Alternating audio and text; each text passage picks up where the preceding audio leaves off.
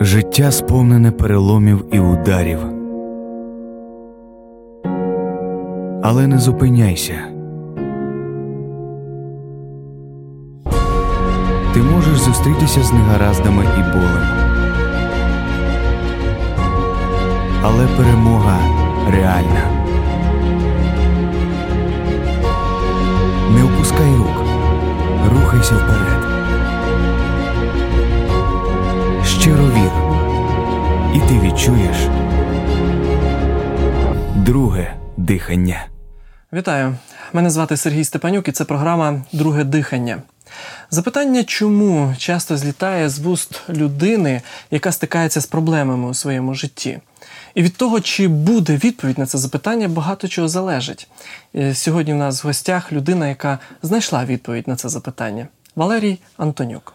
Валерій Антонюк, релігійний та громадський діяч, священнослужитель, голова Всеукраїнського союзу церков євангельських християн-баптистів. Упродовж останнього десятиліття веде викладацьку діяльність у вищих християнських навчальних закладах, автор низки семінарів і доповідей духовно-просвітницького спрямування, принцип, яким керується служитель у духовному житті. Справжнє служіння починається тоді, коли ми не помічені, але через нас діє Господь.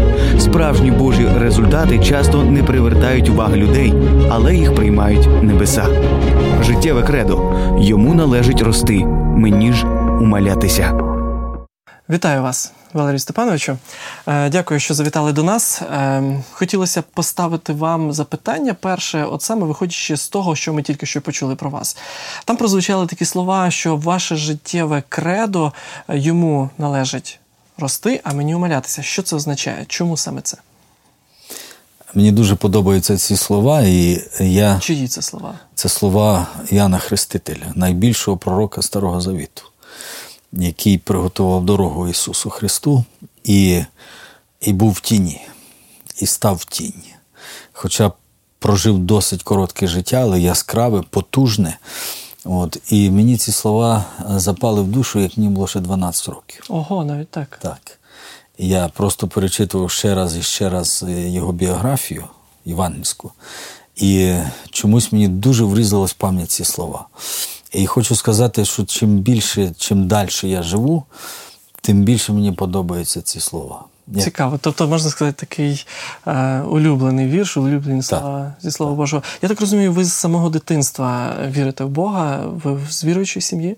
Так, я народився в християнській родині, хоча у Бога внуків немає. От, але Ну, а, мій дід ще був е, перше покоління, він увірував в Німеччині колись під час Першої світової війни. Ого. Він ще зовсім молодим хлопцем, це Перша світова війна була. Він попав в- полон в Німеччину, і там він покаявся, знав німецьку мову. От, потім повернувся вже е, назад в Україну, от на Поділля. А потім, відповідно, вже, хоча він був з православної якби, сім'ї, е, потім вже мій батько. У нього було п'ять синів, і от один із них це мій батько. От, і так я вже в третьому поколінні, хоча до Бога йде кожне покоління. Зрозуміло. Ну, можливо, ми ще торкнемося цього питання сьогодні, але в нас є таке традиційне запитання для нашої програми. Яка мета вашого життя? Е, В різний час це були різні е, так би, цілі, які я визначав Сьогодні. для себе. Сьогодні, і не тільки сьогодні, я думаю, що останні років 20 е, виконати все, що скаже він. Він це хто? А той, хто є мій хазяїн. Ось так. Так. Досить чітко і конкретно. Так. Незважаючи на те, що він е, забажає. А, а те, що він бажає, це важливіше того, що я бачу чи що я хочу. Важливо не те, що я хочу, і навіть не те, що я бачу. Важливо бути в тому місці і в той час, де хоче він. Хоча це дуже непросто. Згоден. Добре, ми переходимо до цікавої е, однієї з цікавих частин нашої програми, тому що ми сьогодні будемо говорити про певні проблеми і переживання у житті нашого гостя. Але про це ми поговоримо в другій частині нашої програми. Е, Але зараз хотілося б дізнатися більше про те, е, про вас, про те, як ви мислите, чим ви живете. Тут є певний вибір. І, будь ласка, обирайте ви, яке питання буде наступним. Це я маю зробити таку певну сповідь, не знаючи, Зараз що, що я обираю. Що там написано? А, пастор чи адміністратор? Що для вас ближче? Ви в свій час, ви в свій час були пастором в громаді, я так розумію. Зараз ви є адміністратором. Правильно я це е, оцінив і назвав правильні назви. Що для вас ближче? Е, Що вам легше? Які, можливо, ем, дари Бог вам подарував і от в цьому напрямку бути адміністратором, чи все ж таки ось так пастором в громаді? А, я починав своє служіння з пасторського служіння. Ну, верніше, це було молодіжне спочатку служіння. У 24 роки а, мене обрали на пасторське служіння, і вже, вже 25 років я, я знаходжусь в пасторському служінні. Я і по цей день пастор. Змінювались церкви, відповідальності змінювалися, але я вірю в те, що в якому б ти не був служінні, е, міжцерковному, а е, важливо залишатися пастором. Тому Тобто адміністратор має залишатися, церковний адміністратор має залишатися пастором, правильно? е, більше того, я думаю, що пастор має володіти певними духовними дарами адміністрування і організації керівництва. Дар керівництва, про що сказано в першому посланні в Коринф, це кібернезіс в грецькій мові. Ось цю кібернетику треба збирати разом. Просто е, відповідальності, скажімо, в управлінні це один вектор, е, душеопікунство це інший вектор, е, власне, саме пасторство, е, робота з, з людьми напряму з їхніми душами, і е, навчання, передача істини, проповідь це третій вектор. Я завжди кажу, що е, пасторство в, е, в такому в оригіналі, ну, це курс по старології, можливо, воно як Мерседес, значок Мерседеса. От, є сфера навчання, а є сфера душеопікунства і сфера управління. Да. Тому адміністрування е, це одна із частин пасторства. Що вам ближче? Звичайно, для мене ближче е, душеопікунство, е, можливо, навчання і передача істини. От. Але чомусь так буває. Я казав про те, що Бог, Бог по-різному використовує дари. Один е, час більше потрібні одні, в інший час інші.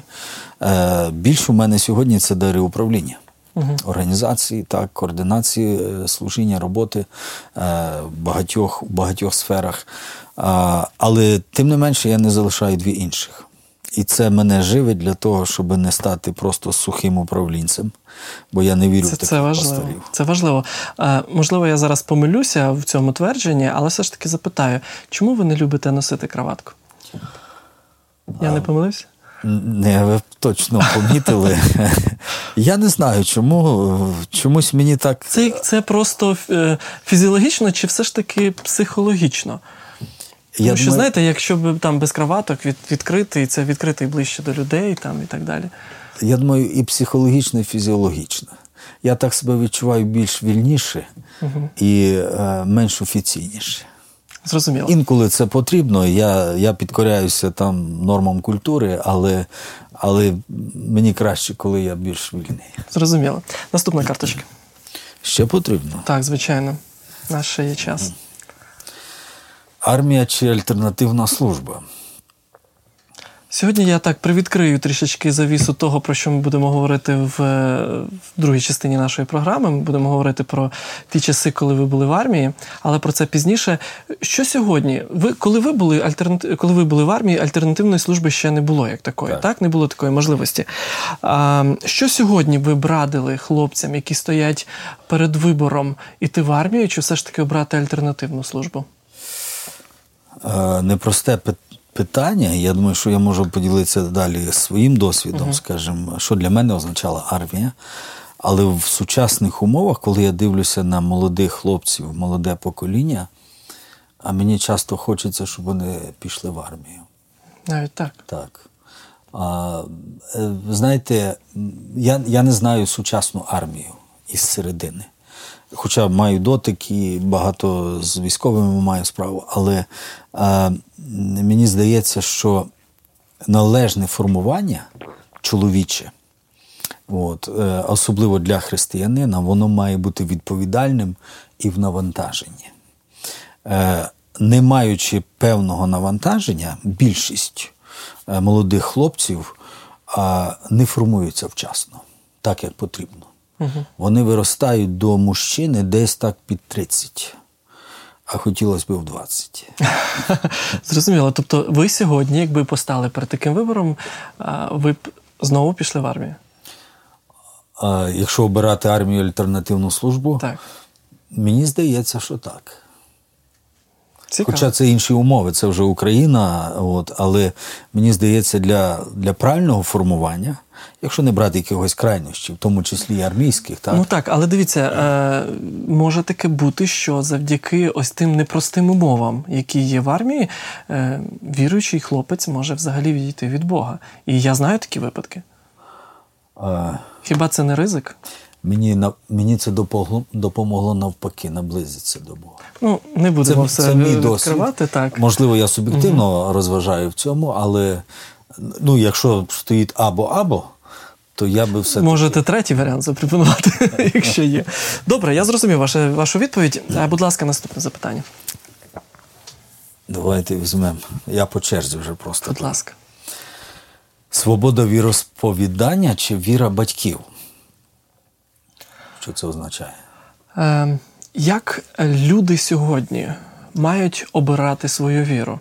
Часто е, вони постають е, перед тим, що якщо людина змінює, як кажуть, так, свою віру, наприклад, вона була е, протестантом, стала. Припустимо, католиком або навпаки, і її засуджують, кажуть, ти зрадив віру своїх батьків. Людина має, має мати свободу у виборі своєї віри, чи все ж таки орієнтуватись на певні традиції народу, традиції батьків, е, предків і так далі. Я переконаний, що е, віра не передається е, Генетично? генетично через ДНК. Е, е, вона не передається по якійсь традиції історично. Е, Хоча це має свій певний вплив, безумовно, тому що виховання відбувається саме так. Е, Якщо говорити свобода віросповідання чи віра батьків, безумовно, свобода. Е, Бо свобода це не тільки вибір, Е, це не тільки право, але це і відповідальність. Якщо ми е, дивимося з точки зору е, Слова Божого, Так. то це і відповідальність. Е, Тому однозначно свобода. Свобода. Як це стоїть? е, Як це питання стоїть у вашій сім'ї? У вас двоє дітей. Е, Як це традиція бути в тій церкві, що й ви? Чи все ж таки в них був вибір? Чи просто не було, вибору, тому що вони не знають чогось іншого? Ну, е, ні, я б так не сказав, тому що тим більше сьогодні, Так. якщо раніше це були більш такі е, е, умови, де не було свободи, Так. так, от як для церкви, от, то сьогодні, я думаю, ми живемо в досить відкритому суспільстві, і в тому числі релігійному, е, де е, комунікація настільки. Е, Все показують, Відкрито. відкривають, відкрито все пропонують, що І досить привабливо пропонують. так, ну і завжди бачать краще Так. з кращого боку. А, тому ем, ну, мої діти так само мали вибір, по-перше, а, обирати, вірити чи ні. І я завжди кажу, і навіть своїм дітям це казав. Ну, моєму сину сьогодні вже 25-й рік, він одружений, дочці вже 22-й, вона також вийшла вже заміж, у них вже є свої сім'ї. Але я пам'ятаю той час, коли вони е, війшли в цей період, де можна було ем, осмислювати ці питання і, і для себе робити вибір. І Це була величезна боротьба. Їхня, я, я, Їхня бач, боротьба. я бачив цю боротьбу. Звичайно, як батько, я е, говорив про істину, я говорив про важливість цього вибору, про те, що в світі багато доріг, але е, вибір роблять вони. І інше, е, можливо, хтось зі мною не погодиться, але я, е, я і зараз це кажу, коли ми ведемо якусь душопікунську роботу з батьками, що е, якщо це діти віруючих батьків, то тим більше вони повинні знати, що росте маленький грішник. А, Цікаве формулювання. а потім він стає е, більшим грішником. А потім у нього є особистий протест проти церкви, проти батьків, проти Бога. Вони пов'язують церкву і віру виключно з батьками. Угу. І я особливо це відчув, коли, наприклад, моєму сину було е, років 14-15. Підлітковий вік. Так, це був просто бунт. Угу. І з одного боку я мав впливати, а з іншого боку, давати ось цю свободу. Е, по мірі того, як він усвідомлював світ, який він входить. І я відчув, що це вже не маленький грішник, це серйозний грішник. І він робив певні промахи, які я мав вміщати, розуміючи, що я вже не можу просто так змінити. Це вже його відповідальність. До тих пір, поки не відбувся перелом, поки він сам не зробив вибір от, між свободою і вірою батьків, навіть якщо ця віра не була Е, там, скажімо, історично православною чи ще я думаю, що неважливо, яка це церква. От і тому маленькі грішники стають серйозними грішники, які які мають персонально особисто прийти до, до Бога і просити в нього прощення. Дякую за вашу відповідь. Я думаю, ми встигнемо ще одне запитання. Ще одне. Давайте по черзі. Будь ласка. Єдина церква чи поліконфесійність? Так. Цікаве запитання. Ваше ваш, ваше бачення хотів би знати. Я для прикладу, е, це реальний приклад однієї з церков. Уявіть собі, ви е, пастор у маленькому містечку, е, і інших церков в ньому немає. І приходить е, до в це містечко приїжджає представник якоїсь нової церкви, яку ви, можливо, з якою ви не погоджуєтесь в певних е, доктринальних питаннях. Ось, можливо, навіть е, це якісь неопротестанти, як кажуть, і так далі. І ось керівник цього містечка, голова містечка, каже: запитайте у Валерія Степановича, якщо він не проти, ви можете проводити, наприклад, евангелізацію. Він приходить до вас і запитує, ваша відповідь. Чи можна йому проводити так. певну роботу, так. служіння і розпочати іншу церкву? Так, але від вашого від вашої відповіді буде залежати те, чи буде він це робити. А бачите, я я, я виходжу е, більше з того, що говорить Слово Боже, Біблія, як вона нас навчає е, щодо природи церкви, еклезії. Е, я переконаний в тому, що жодна людина чи служитель, чи деномінація чи конфесія, ну ми кажемо про історичні так. якісь реалії, так, немає монополії на церкву. Е, Хоча тяжіння до цього є, угу. як на рівні маленького, Та, маленької напевно, церкви так. е, і служителя в цій церкві, так і великої деномінації. Е, Церкву не можна приватизувати, церкву не можна а, приручити собі, не можна володіти ексклюзивним правом на церкву. Хоча в історії і навіть в сучасності достатньо прикладів, як великих, так і зовсім так. маленьких. Моє, моя відповідь однозначно а, е, така. Е, ми а, притримуємося, я особисто притримуюсь такого принципу, що свобода совісті і віросповідання має бути виключно для всіх людей навіть якщо вони щось неправильно, неправильно розуміють угу. чи навчають, навіть якщо це не християнство. Не тільки е, це не означає, що церква будь-яка релігія християнство має підкорити інші собі. Угу. І це також не не, не Божий дух і не не вчення Слова Божого. Тому на рівні такого маленького села, е, ось такий служитель, якщо це я, наприклад, так. я маю проявити таке розуміння. Зрозумів, я дякую за вашу відповідь. Одне запитання залишилось, і воно залишиться для для історії, можливо, для якоїсь пам'яті. Так. Ми робимо невеличку паузу, після якої ми дізнаємося вашу досить цікаву, тому що я так трішечки знаю, про що буде. Е, досить цікаву історію, тим більше, що ми вже трішки відкрили, е, про що ми будемо говорити. Тому, друзі, хочу звернутися до вас, залишайтеся з нами. Далі буде ще цікавіше. Відразу після хрещення віра молодого Валерія Антонюка могла похитнутися через неймовірні випробування, які йому довелося перенести в лавах радянської армії. Що на той час поштовхувало Валерія відмовитися від своїх переконань і чому він вдячний Богу за ті проблеми сьогодні? Вже за кілька хвилин в програмі Друге дихання Сергієм Степанюком.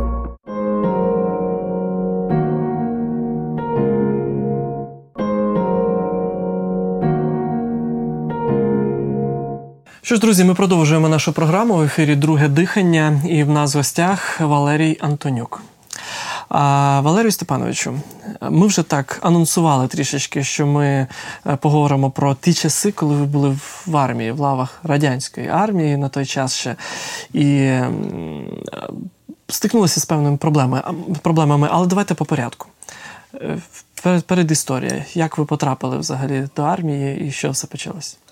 Ну, потрапив, як і потрапляють солдати, які е, Ну, вас призвали. хлопці, яких всіх беруть в армію. І це були часи, якраз, Який це рік був? це е, спочатку це був 87-й рік. 87-й рік. Восени 87-го року. Це ще був час, коли брали в Афганістан. От, ну і як, як всім, нас тоді проважали в армію, в церкві прощалися, робили проводи. Боялися армії А ні. на той час? Ні? Ні, а тоді це був якби Це була закон для перевага навіть, так? Так. Ну я би не сказав, що ми приймали це як перевагу, тому що для віруючих е, це був виклик. Я приймав хрещення якраз перед армією. Я покаявся в 16 років, хоча оце особиста зустріч відбулася якраз до армії е, з Господом. І е, я чомусь вирішив прийняти хрещення перед армією. Хоча це було дуже А непопулярно. було питання або до, або після? Так, так. І були ті, які після приймали. І коли я виявив це бажання, от, то пастор церкви сказав: ти добре подумав, ти розумієш, куди ти будеш йти? І я сказав: ну я молився, і в мене є це бажання. І я чомусь думаю, казав я, що це мені допоможе стояти твердо. Е, Коли я буду розуміти, що я на 100% християнин, який зобов'язаний. А, хоча були переживання, як це може бути. Я, я просто пам'ятаю той час, е, це 87-й рік, це е, в другий клас пішов. Ось. Але я пам'ятаю ті розповіді про дідовщину, яка тоді саме була. Тобто, ну я от в дитинстві я пам'ятаю, я боявся того часу, коли мене призвуть до армії. Е, Більше того, це не тільки був е, такий час, коли радянська армія цим славилася, от, але це був час, коли, наприклад, віруючих, які відмовлялися приймати присягу, а були такі. Це було питання совісті і на вибір того, хто йде в армію, а могли і дати строк. Навіть так. Так, і немало хлопців наших сиділи в тюрмах спочатку. За те, що не, не захотіли приймати Так. е, присягу. присягу. І ми розуміли тоді так. Це була Радянська імперія. Е, Ми розуміли тоді так, що ми не повинні клястися у вірності у цій безбожній атеїстичній системі. Нас так вчили. Угу. Це було так ще з-під стола. Ну так. От. І, і, і я для себе задавав питання, як я піду в армію, я знав таких, що приймали, і тих, хто не приймали. Що я буду робити? І я внутрішньо вирішив, що я не буду приймати. І коли прийшов цей час, я прийняв хрещення і ще потім навчався, і потім мене покликали вже до, на службу. Е, я чомусь попав, е, ну, всіх писали на його справі, хто він. І написали, що я віруючий, таким червоним, щоб було видно. І я е, призвався з Полтави. От, і приїхав якраз один е, офіцер із Києва. Це була осінь 90, е, 87-го року, і, і чомусь воєнком наш взяв і витер те, що я віруючий. Ага. А в мене була е, спеціальність, от, е, газоелектрозварювальник. Я тоді не давали віруючим вчитися в інститутах. Так. Я закінчив, мав професію і закінчив ДОСАВ тоді і, і був водієм. У мене було декілька категорій. Він шукав саме таку Ну, людину. це цінувалося. Цінувалось, бо було, було вже три професії в мене. От. І, і він взяв цю, цю справу, почитав. А характеристика була гарна Ну. в мене. І всього вісім е, таких хлопців, як я, відібрали і мікроавтобусом привезли в Київ. І от тут в Києві, е, біля зоопарку, з того боку, там була академія протиповітряної оборони Академія, е, в якій навчалися е, офіцери всіх бувших е, соціалістичних країн. Це такі, полковники, генерали, їх було більше, ніж нас солдат там. От. І я зрозумів, що я не туди попав. Бо віруючих завжди брали, були такі стройбати. Ну так. Будівельні батальйони і казали, що це королівські війська. В лапках, звичайно, Там, так? там були ті, хто сиділи раніше по, по злочинах, а тоді ще після тюрми брали в армію до 27 років. І, е, бу- е, і віруючі. Ну, Ось так. такі відбірні війська. І тут ви потрапили в іншу, Так. в інший напрямок. Я потрапив, я зрозумів, що я не, не в своїй тарільці. Тобто вас вам потрібно було в інше місце? А куди, куди діватися? Ну так. Е, Почалася підготовка, карантин, і півтора місяці я пройшов повністю всю підготовку. Я не був комсомольцем. І е, під час цієї вже підготовки до, до прийняття присяги Все ж таки, ви вияснили, що ви віруюча людина? е, мені задали питання, Антонюк, а чому ти не комсомолець? Ага. Е, я кажу: ну як чому? Ви що не знаєте, там написано? Я думав, що вони все ж читали. Так. Вони подивились, сказали: ну, ну, характеристика гарна, а нічого тут не. Я кажу, я віруючий. Як? Ти віруючий? І вони підняли по тривозі там навіть е, цього е, начальника цієї, цієї академії. А до того були ще там офіцери, які служили тоді в Афганістані. Вони кажуть, ну якщо ти віруючий, ми тобі до душманів пошлемо, ти там будеш показувати як. Але я зрозумів ось що в цей момент, коли перший раз я е, призвався, що е, я точно не буду приймати присяги. Це ви собі поставили Так. такий принцип. Угу. І е, коли я їм про це сказав, а вже служба, я вже був побритий, лисий. Ну, весь- готовий до служби. Так, я вже знав в строєву 45 секунд і все інше. От. І вони сказали: ну добре, е, раз така помилка вийшла, давай, ти приймаєш присягу, і ми вже потім з тобою розберемося, вже десь тебе пристроїмо. Я сказав, ні, я не буду. І це е, не тому, що я хотів щось довести комусь. Це було в мене на серці. І ви знали про наслідки, які можуть бути? Так, я знав, що Ви нас- свідомо на це пішли? Ну, наслідки були, е, знаєте, як один мені із замполітів тоді сказав: ти каже, черяк на нашому здоровому тілі. І прийдеться з тобою щось робити. Е, одні пророчили Афганістан, от, інші тюрму. От, треті казали, що ми тебе зашлем, де Макар телят не пас. Ну, різні речі такі. І е, як не дивно, це мене зміцнило. В мене дуже великий був контраст, коли я був е, ще навчався, я виростав на Поділі, в Вінницькій області. У нас дуже багато було віруючих. І навіть в школі. У нас в класі тільки 5 було віруючих. Це рахни. Е, так, так. І, і в кожному поколінні багато було. І я був герой. Всі знали, що це віруючі люди, вони там піонери не, Ну, не приймали, комсомольцями не були. Але коли я потрапив в армію, залишились сам. я залишився Що сам. сталося далі? А далі сталося дуже просто. Вони мене опрацьовували ще декілька тижнів. І коли доходило е, час, уже доходив майже до Нового року, і ось цей призов новий мав приймати присягу, вони зрозуміли, що мене треба кудись дівати.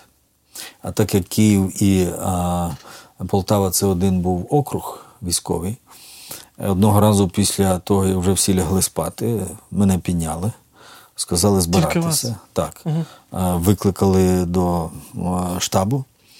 Е, І один із офіцерів сказав: ми їдемо на вокзал, і я тебе повертаю назад Полтаву. Я пам'ятаю ту Тобто ніч додому чи як? додому. Ну, на е, збірний пункт, де, де мене Хай відправляли. собі там розбираються. Так, що- що. мене вже молодь провела, церква помолилася, благословили все. Приїхав додому. Е, я пам'ятаю ту ніч, коли я повертався назад. І я... Що ви відчували тоді? Це була радість, чи це була. Це було повне нерозуміння, Що далі? що далі буде. Я не знав, що мене чекає. Угу. Ми повернулися на ранок в Полтаву, прийшли на збірний пункт, е, значить, е, в комісаріат військовий. А там остання, останній набор буквально пару днів, як, як пішов, бо вже перед Новим роком. Мене довго не хотіли брати назад. І мною торгували. Одні казали, що нам потрібно здати його, а інші казали, ми його не приймемо. Е, У мене вже був військовий квиток і все. Ну, врешті-решт, мене прийняли. Я дав розписку, що я маю віддати форму, переслати все сюди, в Київ. Е, І ви повернулися додому? так, і я пам'ятаю, я вже аж ввечір того дня повертаюся, якраз в церкві було е, вечірнє служіння. Зненацька. і я Тоді ви- мобільних телефонів не було, щоб Нічого попередити. не було, так. І я вирішив піти в церкву. І коли я зайшов, і мене побачили от віруючі, якби і друзі мої, вони подумали, що я втік з, з армії. Ого. Ну, я в військовій формі, все як має бути. Самоволку, так? Що сталося? Так. Звідки ти? От.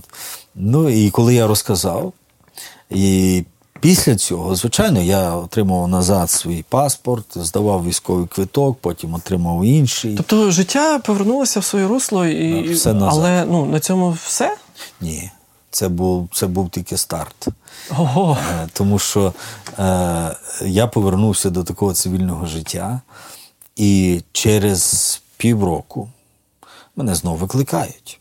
Взагалі, треба сказати, що церква е, у нас стомилася мене проважати в армії. Бо дуже довго мене проважала. І вже і хто плакав, перестав плакати, і, і молодь казала, та йди вже, тому що скільки ми тебе вже. І на другий е, рік весною я знов пішов і прийшов до воєнкома. Він сказав: ти особисто до мене прийдеш, і я тебе зашлю, я тобі зроблю. А, я Тобто це така прийшов. ніби як помста. Так, ну для них це було дуже незручно. незручно. Ну так. І я прийшов десь в травні місяці, вперше мене покликали знову. Я вже знав, що таке армія, я вже служив. Герой. Так. І, е, і знову мене набирають кудись в Крим якийсь е, морфлот. Я знов до воєнкома. Кажу, ви що хочете, щоб я знову повернувся? Знов торгуватись. Так. Е, Вони мене відіслали додому, і потім пізніше я вже мене на, е, знов покликали. І коли я прийшов на збірний пункт, я побачив таку невелику бри- бригаду. таких- Це вже третій раз. так, так. І людей, які вже сиділи в тюрмі. От, і я сказав, оце моя команда. Тобто ви цього чекали, це таке Так. найменше із усіх негативних так. наслідків, які могли б бути. І е, потім, але як не дивно, Бог скерував так, що е, я попав служити в Москву. Е, Взагалі брали аж десь в Росію, формували цілі ешелони е, з України через Київ. Але ви вже були ось в цій компанії, можна сказати так, товаристві людей, ну, м'яко кажучи, неблагонадійних. Так, ну я розумів, що з ними я вже буду служити. Е, Це були тільки наші українці, от, але коли ми приїхали і в Підмосков'ї е, нас взяли знову в карантин, і, і знову підготовка, я побачив зовсім іншу армію. Бо це Що маєте на увазі? Ну, це, е, це було перед розвалом Радянського Союзу, буквально за два роки. Але е, я ніколи не думав, що армія така жахлива. І е, ну, саме ці війська і люди, які там служать. Тому що багато було і Середньої Азії, і різні національності, і Кавказ. От, а, і в основному люди такі неблагонадійні. Всі, які мали проблеми з законом і, і так далі. І коли ми пройшли е, карантин, то вже в карантині постійно були дуже, дуже багато було е, того, що билися. Дуже, і це було просто взвод на взвод, рота на роту. Вас били? Е, е, попадало. Попадало. Це, це, Це де- було ну, не, не за віру, не за нічого. Це Ні, просто, це- просто це- так. це просто такий порядок. що треба всіх бити, так? Так. І це 60 людей на 60 чи 30 на 30. Це, це таке, що сержанти не могли розтягнути. Але це була знову ж таки тільки підготовка.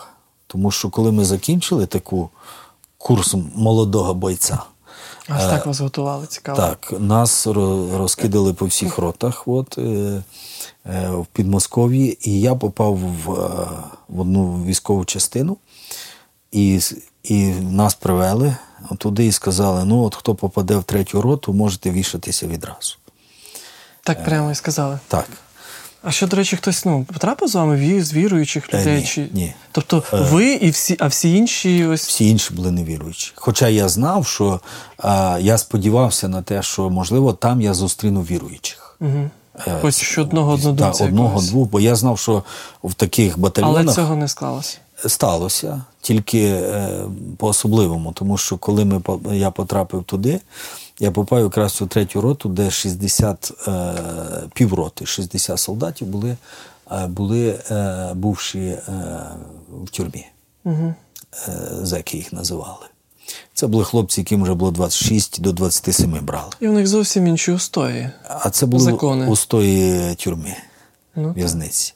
Е, Тобто, по суті, ви попали от, ну, як, як у в'язницю.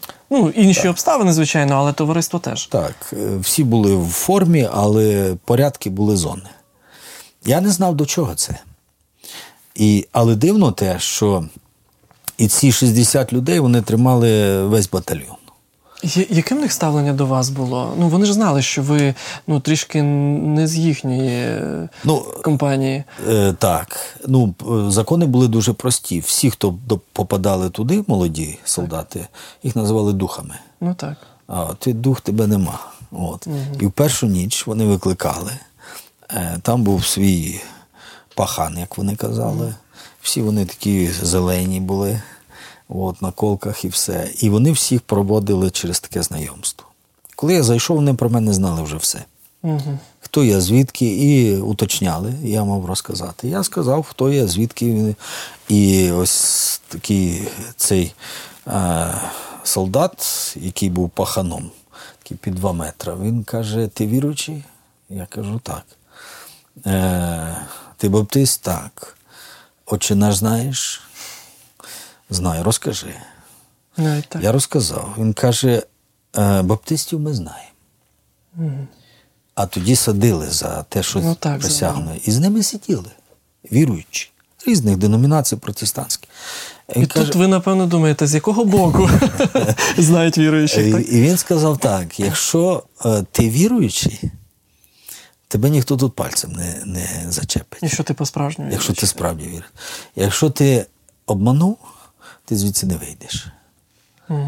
А, я не знав, що це означає, тому що я тільки входив в армійське таке життя, але те, що я бачив як, як армія, е, це не просто була зона. Я попав е, в хозвод, от, і мене зампотилу взяв там хліб возити, і все. Бог вів своєю дорогою. От, і потім я був навіть командиром цього взвода. Ого. Так, і сержантом радянської армії був без присяги. От. Е, от всі склади, всі е, штаби. Довіряли, довіряли вам. дові- довіряли. Але е, що відбулося, що я, я справді побачив не просто дідовщину. Це були дуже, дуже важкі умови, де солдати ковтали голки, їли карбід, де вбивали один одного де е, сама е, страшна зброя в таких батальйонах це лопата. Е, Більшого не дають, тому що якщо це автомат, то, то просто солдати можуть перестріляти один одного. А де черговий були ще штик-ножі. Один час він просто вночі пішов і вбив декілька старослужащих солдат через знущання. І е, дуже, дуже важкі були умови. Тобто мені здається, що в той час е, і віра ваша досить е, піддалася такому, можна сказати, випроб- випробуванню. В Україні, як і у багатьох європейських країнах, існує альтернативна служба. Вона запроваджується замість проходження строкової військової служби і має на меті виконання обов'язку перед суспільством. На території України регулюється законом про альтернативну невійськову службу. Право на альтернативну службу мають громадяни України, якщо виконання військового обов'язку суперечить їхнім релігійним переконанням, і ці громадяни належать до діючих згідно з законодавством України релігійних організацій, віровчення яких не допускає користування зброєю. Обов'язки віруючих українців, які проходять невійськову службу, як правило, пов'язані з будівництвом, сільським господарством, охороною здоров'я та соцзахистом. На сьогодні тривалість проходження такої служби становить 27 місяців для громадян з вищою освітою 18 місяців. Це півтора раза перевищує термін строкової військової служби. Українці, покликані на альтернативну службу, звільняються від роботи на час служби і отримують отримують вихідну допомогу в розмірі двох мінімальних заробітних плат. Керівник відділу капеланського служіння Адвентистської церкви в Україні Сергій Луцький говорить про причини відмови віруючих хлопців від військової служби. Віруючі люди не, не йдуть в армію або не бажають йти в армію, як правило, по тій причині, що е, там вони не мають можливості відстоювати свої принципи християнські. Е, крім того, як правило, там іде конфлікт з совістю, часто може бути. І третя причина, тому що в армії, як правило, працює е, таке питання. Є наказ, його потрібно виконувати. Нікого не цікавлять твої переконання, твої принципи. Якщо людина з тих чи інших причин відмовляється виконувати наказ, вона потрапляє під трибунал. Ось і тому віруючим людям, звичайно, краще довести свою любов до батьківщини або навіть е, таку свій внести внесок в загальну перемогу, якщо навіть це може бути якісь бойові дії в країні. І віруюча людина це може зробити чесною працею в тилу, або, можливо, в медичних частинах, господарських частинах, тобто не бойових підрозділах.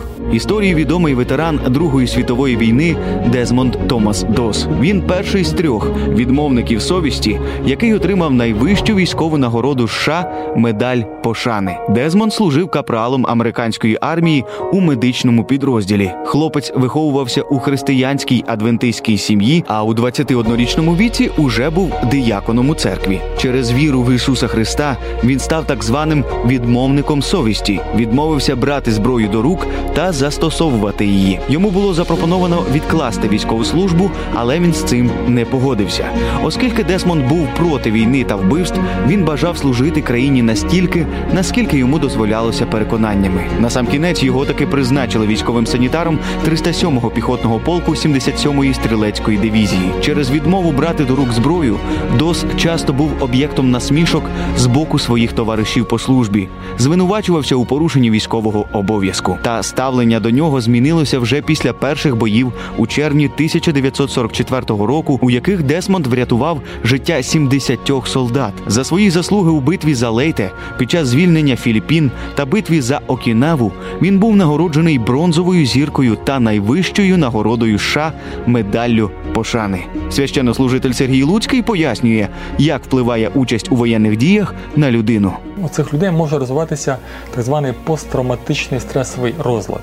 Тобто людина повернулася до мирного життя, але той емоційний накал, емоційне перевантаження, яке вона мала під час бойових дій, вона деколи просто в мирний час людину перемикає, і людина, знаходячись вдома чи, можливо, просто в звичайних умовах, але подумки вона знов переживає те саме, що вона переживала під час оці травматичні події. Потрібно, щоб і суспільство вміло правильно реагувати на такі наслідки, тому що це нормальні люди, які потрапили в ненормальні обставини.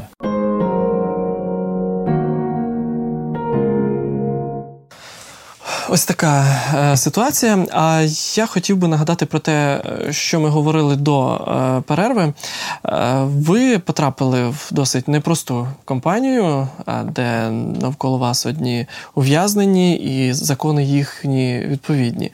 І вам пообіцяли, що вас взагалі не чіпатимуть. Хоча те, про що ви розповідаєте, що відбувалося навколо, ну не непроста була ситуація.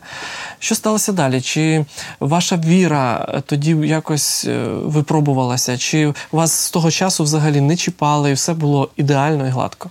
Це було досить складно, тому що з одного боку всі знали, хто я є, Так. а з іншого боку, те, що я спостерігав, е, це було досить важко. Тому що е, це не просто закони зони. Е, Наприклад, такі люди вони були таксикоманами. Е, Вони нюхали різний клей, всякі такі речі. І, і коли вони не нанюхалися, то вони просто не розуміли, що, що вони роблять. І, звичайно, мені потрібно було на це реагувати. І е, я думаю, що ці, ці роки, два, два цих роки, Бог мене дуже сильно формував внутрішньо. Оцей великий контраст тим, ким ти є, як віруючий на свободі, і ким ти є тоді, коли ти в таких умовах. Я навіть не розумів, до чого це. Я не знав, що Радянський Союз розвалиться. Я не знав, що відкриються наші тюрми. Угу. Що нам Що пот- можна буде там що нам так? потрібно туди йти проповідати, що прийдуть люди, які звідти покаються, і їх потрібно розуміти. Е, Я просто був разом з ними. Тобто зараз, зараз, е, оглядаючись на той час, ви дякуєте Богу за ті проблеми і переживання? я е, жодної миті не жалів ніколи, що я потрапив в армію. Ну це зараз, а тоді. А тоді я не розумів. Е, Ви знаєте, я, я скажу, що перші місяці отакої служби, хоча я вже раз служив, я вже знав, наче що таке армія, але коли я попав в таку армію, е, я, чесно кажучи, я інколи забував, як мене звати. Так. Це були е, досить жахливі умови. Правда, при цьому я знайшов декількох віруючих в різних ротах. Не було в моїй роті, але в інших ротах. І ми могли молитися. Ми знайшли якийсь клаптик Євангелії, послання до євреїв. А тобто не можна було мати з собою Так, Біблію. так, перевіряли всіх і не можна було. Потім, уже аж наприкінці служби, я, я міг мати маленьку Євангелію. От. А на початку, перший е, рік, я ніколи не був десь е, в церкві. Мене нікуди не відпускали. За той час. Так. Але е, я пам'ятаю, коли ми відкривали цей клаптик е, послання до євреїв і читали, е, наскільки воно було цінним. Ми читали і завжди плакали. І я розумів, що таке молитва і що таке слово в таких умовах.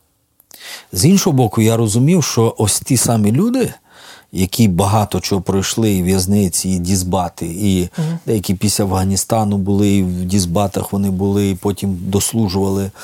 Е, вони, вони били не тільки солдат, вони і офіцерів били.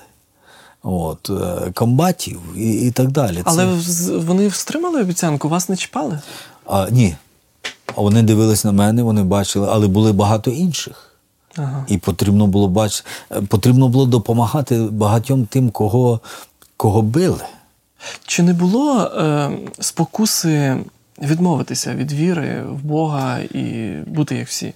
Е, Оцей момент дуже важливий, тому що якраз от е, в таких умовах а, я розумів, що якщо я тільки почну жити, як вони, а можливості були, я сам.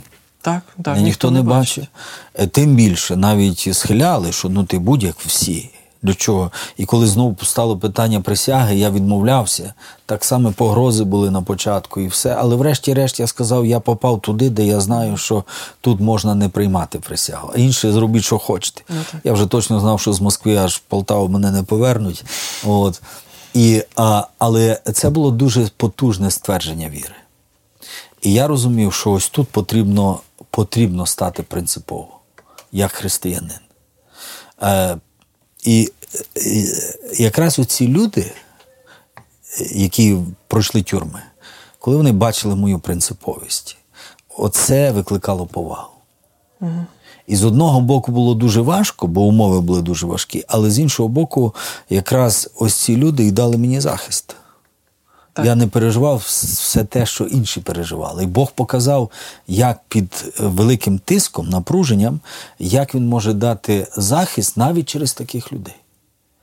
І тому для мене армія це було е, дуже, я б не сказав, що швидке, але дуже глибоке е, формування моє. Формування Духовне. як християнина. Я християнина. Я ніколи би цього не отримав в такому житті. Тому я не шкодую. Чи пішов би я ще раз таке переживати? Знаючи, напевно, ні. Але е, тоді не знаючи, Бог мене формував. Коли я, коли я закінчив службу, і це вже була така весна гласності, перестройки, і, і потім розпаду е, Союзу. І коли я вийшов за ворота частини військової, я не повірив, що я на свободі. Скільки часу пройшло? Два роки. Два роки. Два роки, так. Тоді два роки служили. Я просто став а, а, біля воріт частини, і я не знав, що робити. Тобто Це інший світ був. Це інший світ, Формувалася вже по-іншому. Так, так. Але я дякую Богу за це. І що я хотів би сказати сьогодні молодим нашим хлопцям, віруючим, тим, хто вагається приймати хрещення, не приймати, а може пізніше, або навіть хто вже є членами церков. І вони живуть собі не напружуючись. У нас інший час зараз, навіть нашій армії. А, я думаю, не потрібно боятися е, випробовувань. Легко сказати. Так, але вони нам на благо. Я не знаю, ким би я був, якби я цього не пройшов. Я не знаю, чи Бог міг би мене використовувати в чомусь іншому. А, знаєте, це така експрес-підготовка, яка ставить все на свої місця. Ти не можеш там бути неприродній, ти не можеш там маски е, одягати, ти не можеш там е, просто шукати свого. І це не тільки я, це всі так. Угу. Ти реально є такий. І неважливо, ти високий чи малий, ти сильний чи ні. Це питання духу, переконань от, і відповідної поведінки. Оцих цінностей, які ми маємо. І я дякую Богу за тих е, бувших е, зеків, угу. через яких Бог мене дуже багато навчив. Коли прийшла свобода і відкрилися тюрми, і ми їздили з евангелізаціями, я бачив своїх. Своїх е, знайомих чи взагалі по духу? Е, по духу, бо я з, я з ними Знайомі був. були, так. Так. Потім вони приходили в церкву і каялись. Ага, ось так. Почалася робота по. Тобто ви вже знали, як з ними спілкуватися? Абсолютно. Чим вони живуть? Абсолютно. І навіть сьогодні, коли приходять от такі люди, е, я я, я розумію їх. Угу. І не тільки їх. Я думаю, що це е, дуже гарна школа духовного формування. Чому я кажу армія чи альтернативна служба? Угу. Я не закликаю всіх іти в армію. До кожного Бог, напевно, має особисто підходити, По... так? І особисто, свої шляхи так. є. Але, умовно кажучи, в кожного має бути своя армія, школа духовного формування. І не потрібно від цього відмовитися. Мені здається, у кожного навіть у таких е, відомих біблійних героїв була своя тільки в Біблії вона пустеля, так, напевно. Ну, Давида Де... ганяв Саул так. 13 і, років. І Моїсей, і Давид, і інші. Так. Так. І це і це формує. І е, я думаю, що якраз молоде покоління, е, особливо хлопці, в мене мене якийсь особливий підхід до наших молодих хлопців, віруючих. А багато з них е, не відчувається, що вони мужчини. Потрібно. Молоді навіть мужчини. Е, Відчувається, що вони більше хочуть комфорту. Це не подобається дівчатам. Угу. Так. Я правду Цікаво. кажу. Я правду Цікаво. кажу. Е, бо коли він має такі риси жіночі, лагідні, коли він робить манікюр угу. і чи довго дивиться в зеркало і причесується, і ще щось, і лаком там щось собі на голові робить. А е, мені хочеться. щоб... А не вміє лампочку закрутити, так, наприклад. так? Так, і цвяха забити. То це інші, інші проблеми. Я не закликаю до труднощів. Але я закликаю до того, щоб молоді люди, християни, могли сміливо зустріти ті випробування, які Бог їм допустить. І якщо Бог веде до цього, їх треба прийняти. Дуже дякую. Дякую за вашу історію, за вашу думку. Я пропоную послухати а, Фелікса Понятовського, пастора, який а, е, теж має свою думку щодо тих проблем, які відбуваються в нашому житті. Давайте почуємо.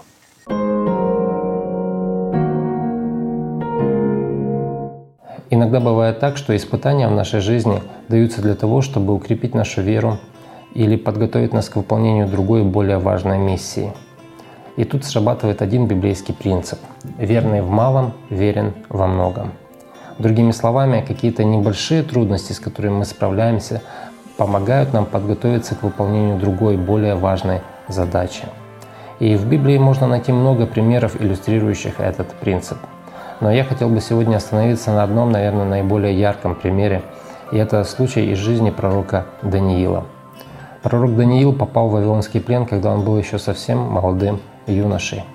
И там в плену он был далеко от родных, э, далеко от своей родины, от своего дома, и он мог бы легко разочароваться и в Боге, и в своей вере. Но он так не поступил. Он остался верным Богу до самого конца. И испытания не заставили себя ждать. И самое первое испытание или самое первое искушение, которое, с которым столкнулся пророк Даниил, оно может показаться кому-то пустяшным и незначительным. И касалось оно еды. Он учился в халдейской школе, это было, наверное, очень престижное учебное заведение, учебное заведение, которым а, покровительствовал сам царь Вавилона Навуходоносор. И царь э, Вавилона хотел сделать все, чтобы у его студентов все было самое лучшее, в том числе и пища. Но эта еда была идоложертвенной. И Даниил, а также его друзья положили в своем сердце не оскверняться перед Богом и не вкушать эту пищу. И попросили для себя другую, другую еду. И Господь их благословил. И мы знаем, что вот именно верность Богу в каких-то небольших вещах помогла Даниилу и его друзьям остаться верными до конца и остаться Богу верными даже в трудных испытаниях. И здесь хотелось бы зачитать один текст из э, книги пророка, из книги апостола Петра, первое послание Петра, первая глава и 6-7 текст. «Об этом радуйтесь, поскорбев теперь немного, если нужно, от различных искушений, дабы испытанная вера ваша оказалась драгоценнее гибнущего, хотя и огнем испытываемого золота, по хвале и чести и славе явления Иисуса Христа». Апостол Петр – акцентирует внимание о том, что наша вера испытанная, она будет драгоценнее даже золота. И сейчас я хотел бы предложить вашему вниманию изучению курса уроков «Новая жизнь». Эти уроки помогут разобраться нам в том, что Бог хочет от нас в нашей жизни, в чем смысл нашей жизни, а также помогут разобраться в том, э, в причине трудностей и испытаний, которые испытывает христианин. Заказать эти уроки вы можете, позвонив по телефону 0800 30 20 20. Вы можете сделать это прямо сейчас.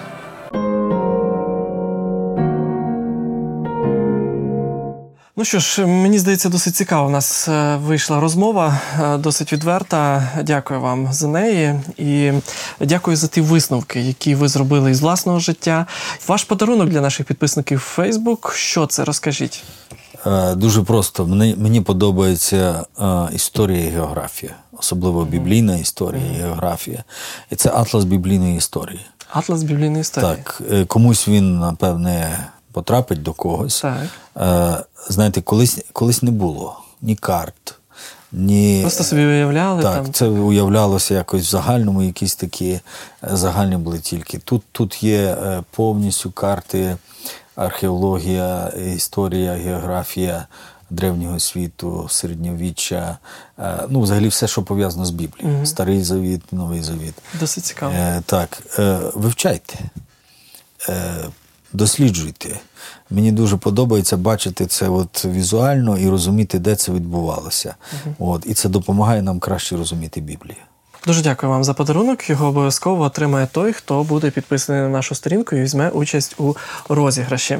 А наразі мушу прощатися з вами. Дякую, що ви були з нами. А також, друзі, хочу звернутися і до вас. Відомий психолог Віктор Франкл свій час сказав: єдиний зміст страждання стати іншими. Дозвольте Богу формувати ваш характер, можливо, не простими шляхами, але в будь-якому разі, якщо ви довірите своє життя в його руки, все закінчиться добре. До зустрічі у програмі Друге дихання з вами був Сергій Степанюк. До побачення.